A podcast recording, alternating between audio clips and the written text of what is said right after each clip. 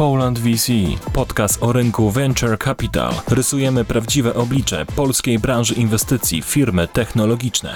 Cześć, witam Was w ósmym odcinku podcastu Poland VC. Z tej strony Łukasz Kulicki i Janek Linkę z kancelarii Linkę Kulicki.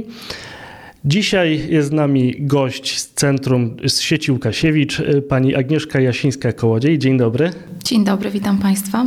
Pani Agnieszko, to może oddam mikrofon, niech Pani powie parę słów o sobie. Bardzo dziękuję za zaproszenie do tego ciekawego podcastu. E, tak jak Pan powiedział, e, pracuję w Centrum Łukasiewicz, gdzie mam przyjemność kierowania Departamentem Komercjalizacji.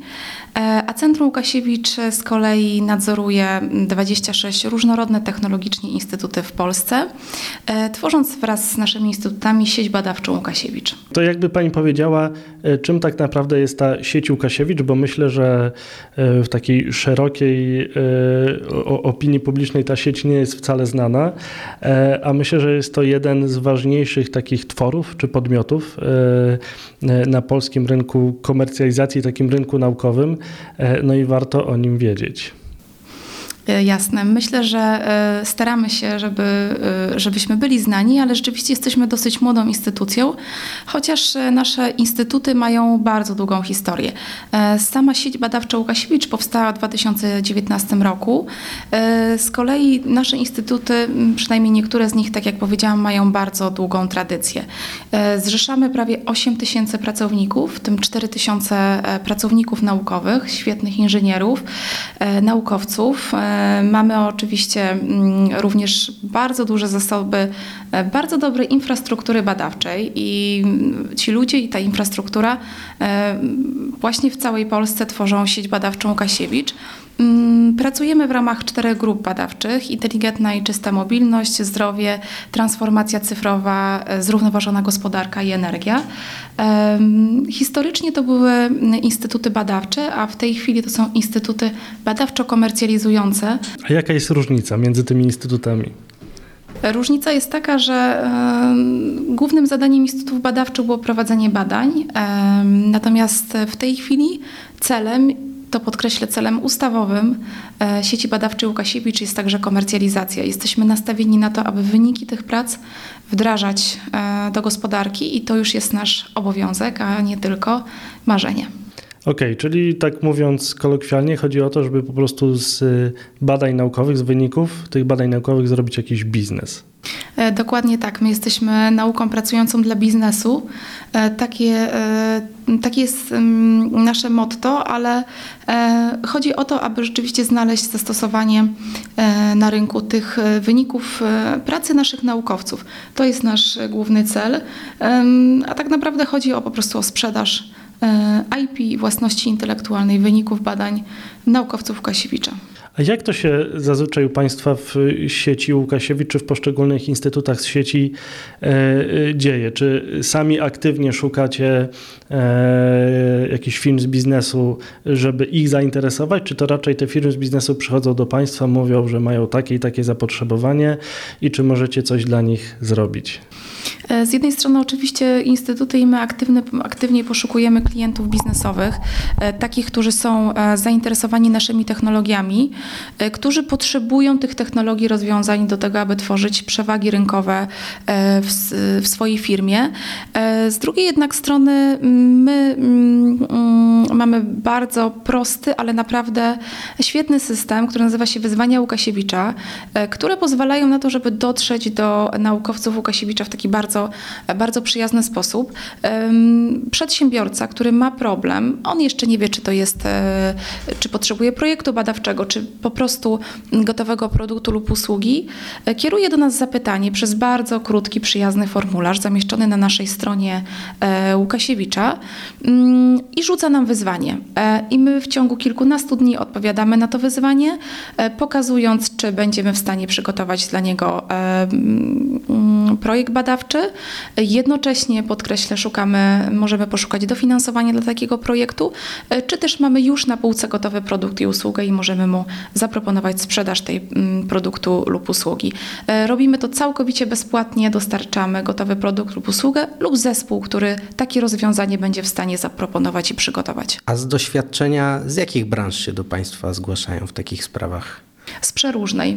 Dosłownie z e, każdej gałęzi gospodarki. To są bardzo małe rodzinne firmy, co myślę, że jest bardzo pozytywnym znakiem, bo to znaczy, że oni szukają, szukają rozwiązań dla swoich firm wśród naukowców, a my chcemy być takim okienkiem, na, na takim oknem na e, dotarcia do naszych naukowców, takim punktem, gdzie my możemy takie rozwiązanie zaproponować.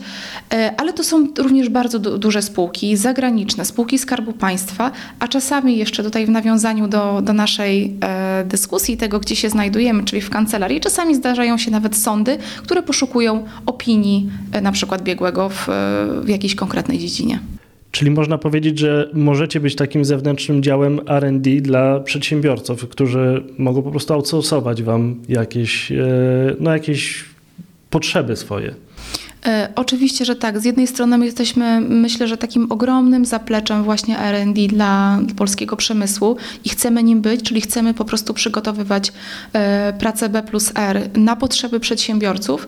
E, tylko te badania, które będą miały realną możliwość wdrożenia, czyli po prostu zakupu przez rynek, mm, są dla nas najbardziej pożądane. Mm, to są właśnie wyniki badań, które nie trafiają na półkę, tylko które są po prostu komercjalizowane, czyli są po prostu sprzedawane.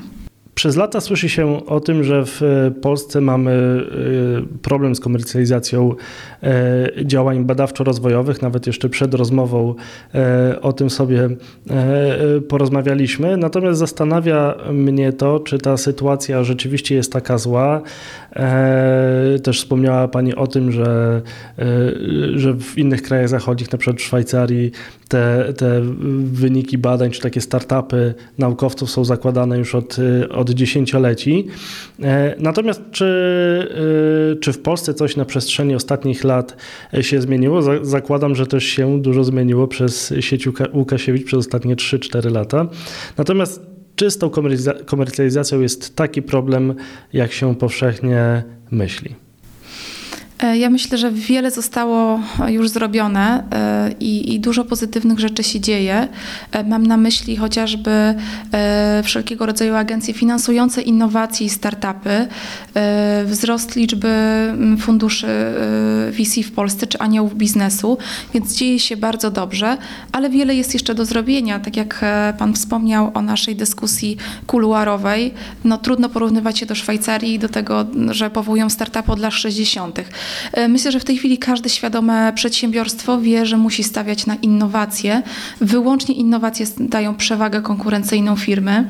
Mm, stąd też e, no, przyszłością są innowacje i w naturalny sposób przyszłością jest komercjalizacja.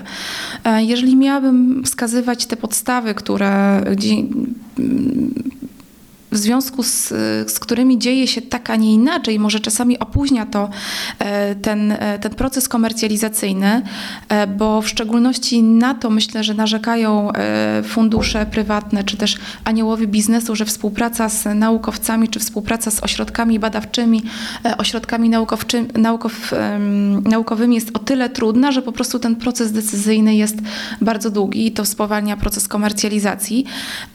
To myślę, że taką jedną z przeszkód e, są e, wyceny własności intelektualnej. Mamy niewielu naprawdę wyspecjalizowanych e, specjalistów w Polsce, którzy są w stanie dobrze wycenić IP i takie IP, które leży w deep techu, co, co, co nie jest proste. Z drugiej jednak strony są ci dyrektorzy, ci menadżerowie zarządzający tymi jednak państwowymi ośrodkami badawczymi, którzy obawiają się kwestii związanych ze sprzedażą własności intelektualnej po danej wycenie, mm, ponieważ obawiają się tego, że sprzedadzą tę własność zbyt tanio. E, z drugiej jednak strony mm, czasami ta wartość e, wyceny IP jest przeszacowywana, a z kolei pamiętajmy o tym, że dla sprzedaży pewnej technologii jest też okno transferowe. No, jest pewien czas na to, że to jest innowacja i jest to własność intelektualna, która jest konkurencyjna. Za dwa lata może się okazać, że ona jest po prostu mm, bezwartościowa, bo ktoś już na świecie opracował taką technologię i z pewnością tak będzie. E, a zatem dzieje się dobrze, mamy, mamy dużo mm, przede wszystkim e, środków finansowych na innowacje. Mm, dzieje się też sporo pod względem takich programów akceleracyjnych, jak na przykład akcelerator Łukasiewicza. W tej chwili e, większość e, chociażby spółek Skarbu Państwa otwiera się na to, żeby poszukiwać tych rozwiązań, czyli gdzieś poszukuje tych innowacji.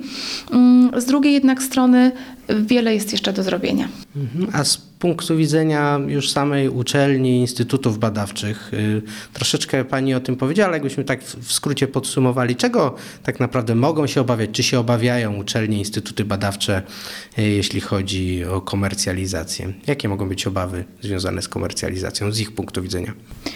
E, z moich doświadczeń problem jest w zasadzie wyłącznie z wyceną z takim podjęciem decyzji, że tak w tym momencie sprzedajemy po tej cenie tę własność intelektualną e, i, i po prostu pozbywamy się jej. E, z drugiej strony ja zawsze o tym mówię, że tych form komercjalizacji jest w polskim prawie wiele i myślę, że tutaj postawiłabym też na dobrych rzeczników patentowych, czy na osoby, które znają się na komercjalizacji, na własności intelektualnej, bo myślę, że też takim takim kolejnym problemem jest e, jakby niedowartościowywanie tego, że ta własność intelektualna powinna być bardzo dobrze uporządkowana, zarządzana. Powinniśmy wiedzieć, co jest wartościowe, utrzymywać te prawa, które dają się skomercjalizować, e, a następnie no, inwestować w zasoby, które sprzedadzą nam tę własność. Um, Mam tu na myśli chociażby biznes deweloperów, czy osoby, które będą po prostu wychodziły na rynek z tą technologią.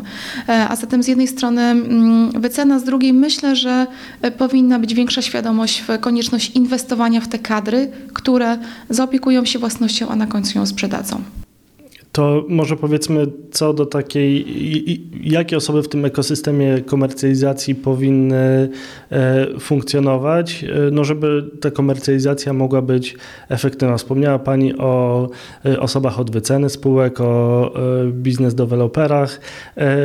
Kogo tutaj jeszcze do tego worka by Pani dorzuciła? E, oczywiście myślę, że trzeba by było takie zespoły podzielić na dwie części, takie zespoły wewnętrzne, które są w tych ośrodkach badawczych. E, I tutaj myślę, że trzeba mieć świadomość, że ten proces komercjalizacji jest procesem wieloetapowym.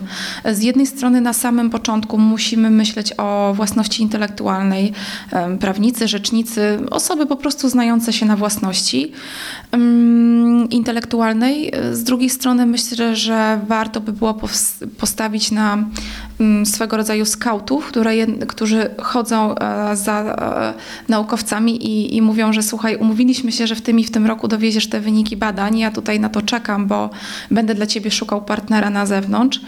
Mm, skauci i swojego rodzaju biznes deweloperzy, no ktoś, kto będzie umiał stworzyć jednak ofertę technologiczną, i który będzie umiał to sprzedać. Oczywiście gdzieś te kompetencje się przenikają. Skauci mogą szukać wewnątrz, mogą szukać też partnerów na zewnątrz. E, myślę, że potrzebne też są osoby, które będą poszukiwały e, dofinansowania najpierw na badania, a potem na zainwestowanie w te spółki. No i jeszcze raz zachęcam do odwagi i do tego, żeby się spieszyć. Jednak opieszałość w komercjalizacji nie popłaca. Także trzeba szybko wychodzić na rynek z technologią, nie czekać, wyceniać, tworzyć ofertę, docierać do potencjalnie zainteresowanych e, partnerów przemysłowych i sprzedawać. No my w kancelarii mamy często do czynienia z takimi inwestycjami stricte startupowymi, które tworzą jakieś oprogramowanie, e, dużo rzadziej jakiś hardware. Natomiast tutaj e, obawą inwestorów no jest to, czy ten, czy ten startup po prostu wyjdzie. Tak? Liczą, że nie wiem, 1, 2, 3 na 10 wyjdzie. No i te, i te kilka startupów zwróci całe całe portfolio.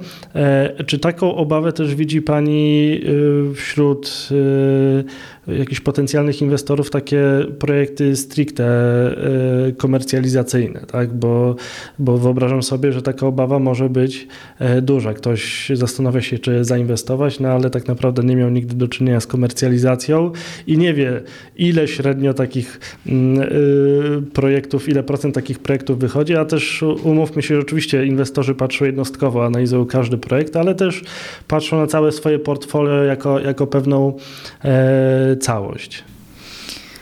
Myślę, że to zależy od projektu, w jakiej gałęzi przemysłu się znajduje. Jeżeli chodzi o Łukasiewicza, to mamy cały portfel różnorodnych projektów, na przykład w akceleratorze Łukasiewicza, które chcemy komercjalizować, ale nie tylko w tym projekcie. I tutaj, mm, jeżeli chodzi o te mm, korowe, te deep techowe projekty, no na to potrzeba po pierwsze e, inwestora, który jest bardzo zamożny i który jest cierpliwy. Deep tech wymaga bardzo dużych nakładów i wymaga czasu ale z kolei zwroty są ogromne. Więc jeżeli ktoś poszukuje no, ciekawego projektu deep techowego, to zapraszam go do Łukasiewicza, ale no, musi wiedzieć, że, że musi być takim partnerem cierpliwym z, mm, no i że to będzie wymagało dużych nakładów finansowych, ale tacy partnerzy również są. E, z kolei, jeżeli chodzi o, o te mniejsze projekty, no cóż, e, startupy upadają. E, myślę, że zaletą Łukasiewicza i zaletą naszych projektów, naszego akceleratora jest to, że mm, wychodzimy z projektami, które tworzą naukowcy. E, to jednak są ludzie, którzy posiadają ogromną wiedzę na temat danej dziedziny i, i myślę, że tutaj takie zaufanie względem naukowców mm, jest potrzebne, ale jest takie uzasadnione. One rzeczywiście znają się na tym świetnie. E, jeżeli chodzi o inwestorów, e, w Stanach jest takie powiedzenie, że jeżeli nigdy nie upadłeś, jaki, jakiś biznes nie, nie, nie upadł, znaczy to po prostu w ogóle nic nie wiesz o biznesie, więc ja myślę, że jednak... Są nawet fundusze, które inwestują tylko w takie osoby, które przynajmniej raz zbankrutowały. Dokładnie tak, bo one już wiedzą, na czym to polega.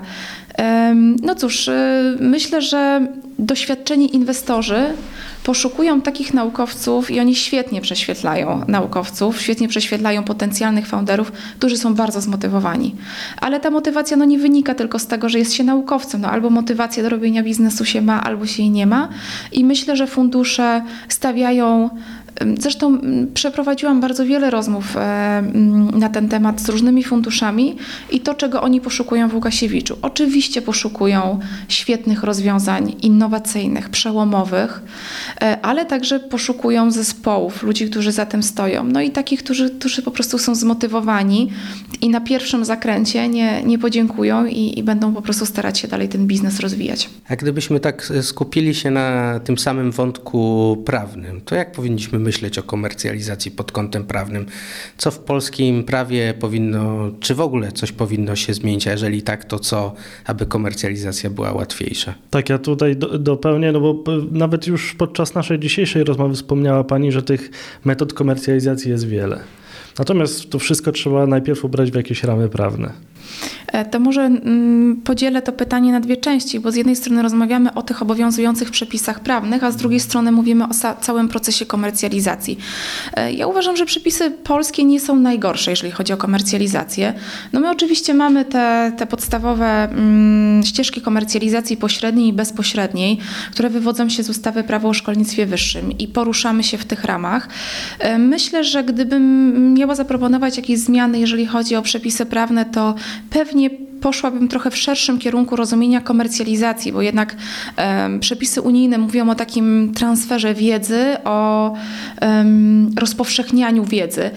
Z kolei um, ujęcie pewnych działań, czasami takich działań, powiedziałabym o charakterze gospodarczym i możliwość zakwalifikowania jej na gruncie polskiego prawa jednak jako komercjalizację, no daje szereg ulg, szereg rozwiązań, ulg podatkowych, prawda, kwestii związanych z pomocą publiczną, więc tutaj myślę, że takie takie szerokie rozumienie komercjalizacji dałoby e, większe możliwości, chociażby korzystania ze środków unijnych czy korzystania z pewnych ulg, które są właśnie dedykowane do innowacji. E, myślę, że wszyscy pokładaliśmy pewne nadzieje w prostej spółce akcyjnej, która miała być takim właśnie. Śmieję się, bo to, się, to, jest, to jest temat, który nam się przewija przez połowę odcinków chyba. I, i, I wszyscy czekaliśmy na ten model, taki no przecież dedykowany do komercjalizacji, ale myślę, że jeszcze słabo używany, ale jeszcze nie, nie, nie przekreślałabym tego pomysłu.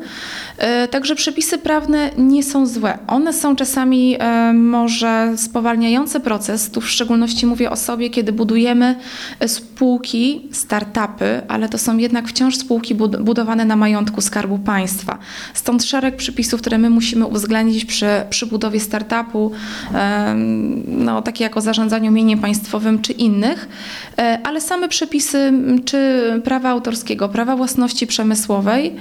Myślę, że dają możliwości do tego, żeby komercjalizować. Jeżeli miałabym się odnieść do drugiej części pytania, to mm, zawsze podkreślam to i to też e, rozmawialiśmy w naszej kuluarowej rozmowie, że proces komercjalizacji nie jest wyłącznie procesem prawnym. On opiera się na prawie i tu zawsze zachęcam do tego, żeby inwestować w prawników, którzy rozumieją, e, czym jest komercjalizacja i własność intelektualna, ale też takich, którzy rozumieją, że będą musieli zaopiekować się tym procesem w sposób holistyczny. I to jest to, co wspomniałam. Mm, mam przyjemność pracować z wspaniałymi rzecznikami e, e, patentowymi, którzy są w e, Łukasiewiczu, którzy mają ogromną wiedzę o komercjalizacji właśnie, którzy wiedzą, że trzeba bardzo chronić własność intelektualną, wiedzą z czym wychodzić na rynek, co chociażby publikować, a co przekreśli już możliwość na przykład późniejszego patentowania. Czasami wystarczy prosty Excel do tego, żeby mm, wiedzieć, co jest w portfelu własności intelektualnej E, co chronić, a czego nie, jakie prawa utrzymywać, za jakie płacić, a które wygasić. No ale też ci prawnicy, rzecznicy czy ci specjaliści powinni wiedzieć, że muszą współpracować z osobami z biznesu, ze sprzedawcami, z mm, właśnie tymi scoutami czy biznes deweloperami, z kimś, kto e, wyjdzie na ten rynek. Mm, więc mm, tak jak powiedziałam, ja rozumiem proces komercjalizacji jako taki złożony proces składający się z tych elementów prawnych i tych elementów biznesowych. No właśnie, y, poruszyła Pani temat współpracy z osobami od biznesu i E, no ja też na, na innowacje patrzę tak, że innowacja bez komercjalizacji tak naprawdę nie jest innowacją, tylko jest po prostu jakimiś badaniami schowanymi w szafie. Tak? Mm, no ale właśnie w tym celu powstał troszkę akcelerator Łukasiewicza, e, który nas bardzo zainteresował, bo wydaje mi się, że to jest bardzo ciekawa inicjatywa na takim rynku badawczo-rozwojowym. Czy mogłaby Pani coś więcej na ten temat powiedzieć? E, akcelerator Łukasiewicza to jest e, wyjątkowy program akceleracyjny, bo skierowany do wewnątrz organizacji, do naszych naukowców. E, tak jak wspomniałam, mamy kilka tysięcy takich pracowników, którzy mogą wymyślić coś, co z kolei możemy komercjalizować. Akcelerator mm, to jest projekt, który ma za zadanie odpowiedzieć na potrzebę komercjalizacji, w tym przypadku pośredniej, czyli po prostu budowania startupów, spółek kapitałowych na podstawie własności intelektualnej opracowanej w naszych instytutach. I tak jak Pan wcześniej wcześniej powiedział, należącej do tych instytutów. Bo to tylko doprecyzuję. Rozumiem, że e, akcelerator Łukasiewicza e, jest przeznaczony dla pracowników Instytutów Badawczych sieci Łukasiewicz. Tak, dla pracowników Łukasiewicza i wyłącznie e, te pomysły możemy rozwijać w akceleratorze. Ten projekt w tym roku mamy odsłonę drugiej edycji tego projektu i, i jestem naprawdę bardzo szczęśliwa, że mogę być project managerem tego projektu. Projekt składa się się z trzech faz: inkubacji, e, akceleracji, e, a wcześniej oczywiście poprzedzone naborem e, do, do projektu, zwieńczonym demo Day Akceleratora Łukasiewicza. No właśnie, to co się dzieje w każdym z tych trzech modułów, o których Pani wspomniała? Na co zwracacie uwagę przy selekcji czy, czy przy naborze? Zacznijmy od początku. No właśnie, na co zwracacie uwagę przy selekcji i naborze no, tych pomysłów tak naprawdę jeszcze? E, najpierw e, pracujemy nad tym, żeby zbudować e, taką intensywną kampanię promocyjną, bo tak jak powiedziałam, my mamy instytut zlokalizowany w całej Polsce, no i gdzieś musimy dotrzeć do tego laboratorium, do tego jednego naukowca, który będzie chciał się zgłosić ze swoim pomysłem do akceleratora. To jest, to jest nabór, który prowadzimy i do którego zachęcamy do zgłoszenia za pomocą również koleżanek i kolegów z Instytutu Łukasiewicza odpowiedzialnych za komercjalizację. No i co się dzieje dalej? Naukowiec musi opisać swój projekt, złożyć prostą fiszkę, a, a my następnie analizujemy te projekty. Mm, do mm, oceny tych projektów zapraszamy ekspertów z różnych dziedzin, ale zapraszamy też na, już na samym końcu, samym końcu selekcji, na takie krótkie pitchingi zapraszamy po prostu top inwestorów z Polski. Myślę, że to są osoby, które najlepiej potrafią ocenić, czy, czy po prostu jest sens inwestować w te technologie. Dlatego, że na zakończenie tego projektu no, marzy nam się powoływanie spółek w Łukasiewiczu. No, w te spółki ktoś musi zainwestować, więc od samego początku bardzo blisko trzymamy inwestorów, którzy pomagają nam oceniać te projekty. No to właśnie tutaj zadam takie pytanie uzupełniające. Czy e, e, model jest taki, że szukacie zewnętrznego finansowania, czy, czy też jesteście e, gotowi jako sieć Łukasiewicz inwestować w te swoje, te swoje spółki, swoich pracowników? E, co do zasady, my jako Centrum Łukasiewicz nie inwestujemy w te późniejsze startupy. E, oczywiście może, e, mogą zawsze zainwestować Instytuty Łukasiewicza, stając się po prostu wspólnikiem w spółce i, i, i taka jest nasza idea, żeby, żeby w tych startupach były Instytuty Łukasiewicza obecne na bardzo niewielkim procencie udziałowym, ale żeby jednak były obecne. I mm, to w sumie ma dużą wartość, że te instytuty wchodzą jako udziałowiec, mimo wszystko, że ta relacja się nie ucina, prawda? Bo można powiedzieć, że to cały czas jest podpięcie do tego prądu, który płynie z sieci Łukasiewicz, do tego potencjału no, no, tak, bo wyobrażam sobie, że to też jest tak, że jeżeli jakiś pracownik e, nagle zakłada spółkę, e, no to musi poświęcić trochę czasu tej spółce, tak, żeby to też inwestorzy wymagają, żeby jednak najczęściej poświęcać 100% swojego czasu, więc no jakoś trzeba ograniczyć swoją działalność w instytucie albo w ogóle ją e, wyłączyć, no ale dzięki temu mamy jakąś ciągłość, bo instytut jest dalej wspólnikiem w spółce. Może jakby pani właśnie to powiedziała, jak to wygląda, jak wygląda przyszłość takiego pracownika, który się komercjalizuje ze swoim pomysłem. Mhm. Jeżeli chodzi o akcelerator, ja tylko powiem, że mm, przygotowując się do pierwszej edycji akceleratora Łukasiewicza, też robiliśmy taką dużą kampanię i co tydzień spotykaliśmy się, były takie otwarte spotkania, to jeszcze było w czasie lockdownu, więc niestety y, online'owe, ale one się cieszyły ogromnym powodzeniem.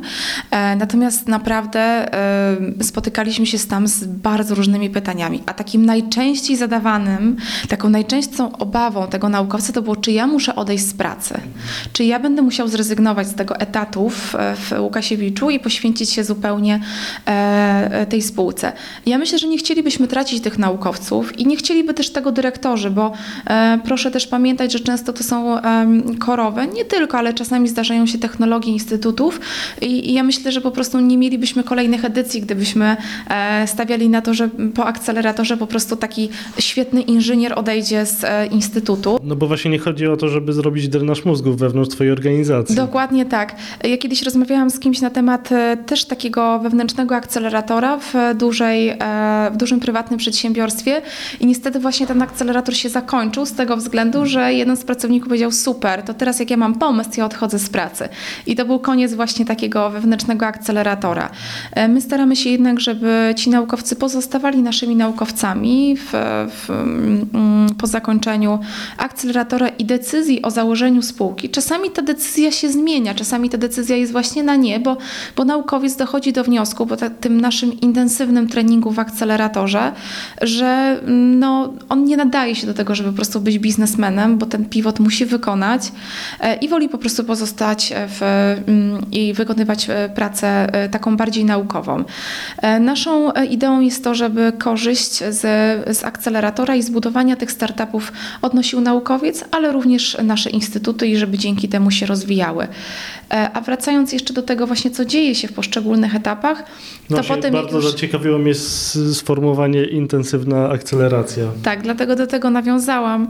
E, po tym, jak już wybierzemy tych, e, tych naszych naukowców w etapie inkubacji, zapraszamy ich na bardzo intensywny kamp akceleratora. Staramy się też zaprosić najlepszych ekspertów z Polski, takich, którzy rzeczywiście znają się na komercjalizacji. E, no ale też pokażą naszym naukowcom, że ta komercjalizacja to nie będą badania naukowe, tylko to będzie takie mm, stanie się trochę, po trochu biznesmenem. I tego uczymy między innymi w akceleratorze. Oczywiście rozwijamy też e, takie kompetencje związane z zarządzaniem spółką. Mówimy o tym, czym jest w ogóle założenie spółki, o własności intelektualnej, o biznesowej stronie prowadzenia e, startupu, poszukiwaniu inwestora o pitchingu, o tym, jak w trzy minuty po prostu uchwycić tego inwestora e, w trakcie krótkiego wystąpienia i przedstawienia w swój taki skondensowany sposób swojego projektu. I to się dzieje, e, to się dzieje w inkubacji, to się dzieje także w kolejnym etapie, etapie akceleracji, gdzie również mamy już taki dedykowany e, kamp, ale gdzie spotykają się nasi naukowcy z, już z ekspertami jeden na jeden, żeby właśnie móc doszlifować umowę spółki, dobrze przygotować się do demo day, świetnie występować, no już wiedzieć, e, wiedzieć, co będzie stało za tym projektem.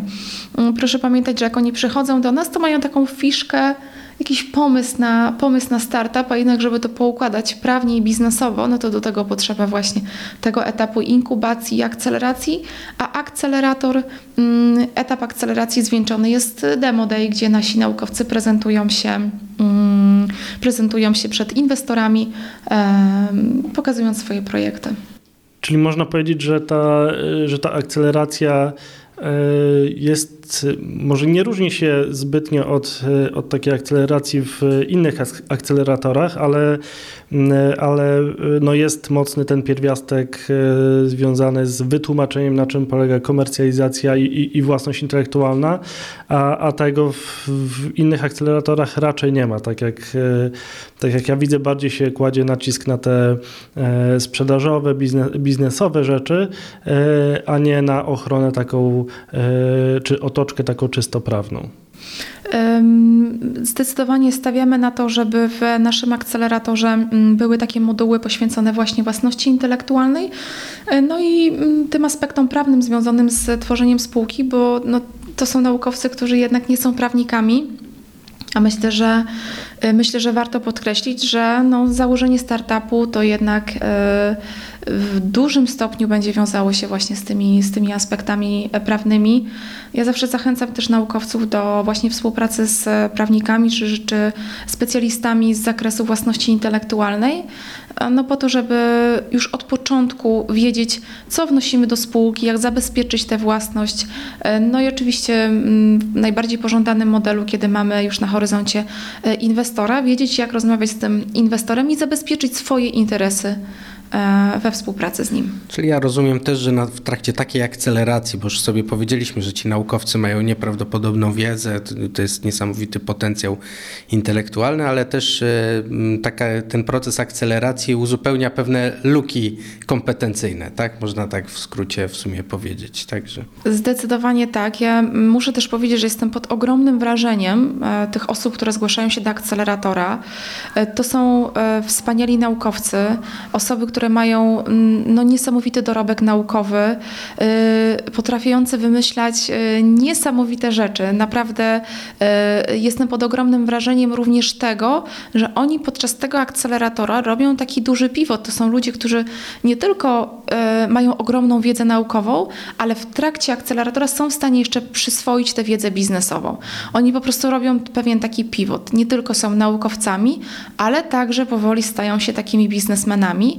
E, I pewnie nie wszyscy, bo, mm, bo myślę, że trzeba mieć ogromną motywację i taką świadomość tego, że e, mm, to powołanie spółki, ten startup to nie będzie taka łatwa droga i, i szybka, więc stawiamy na takich bardzo zmotywowanych naukowców, ale jestem pod ogromnym wrażeniem nie tylko ich wiedzy naukowej, ale tego, jak są w stanie no, nabyć takich nowych kompetencji, właśnie kompetencji biznesowych.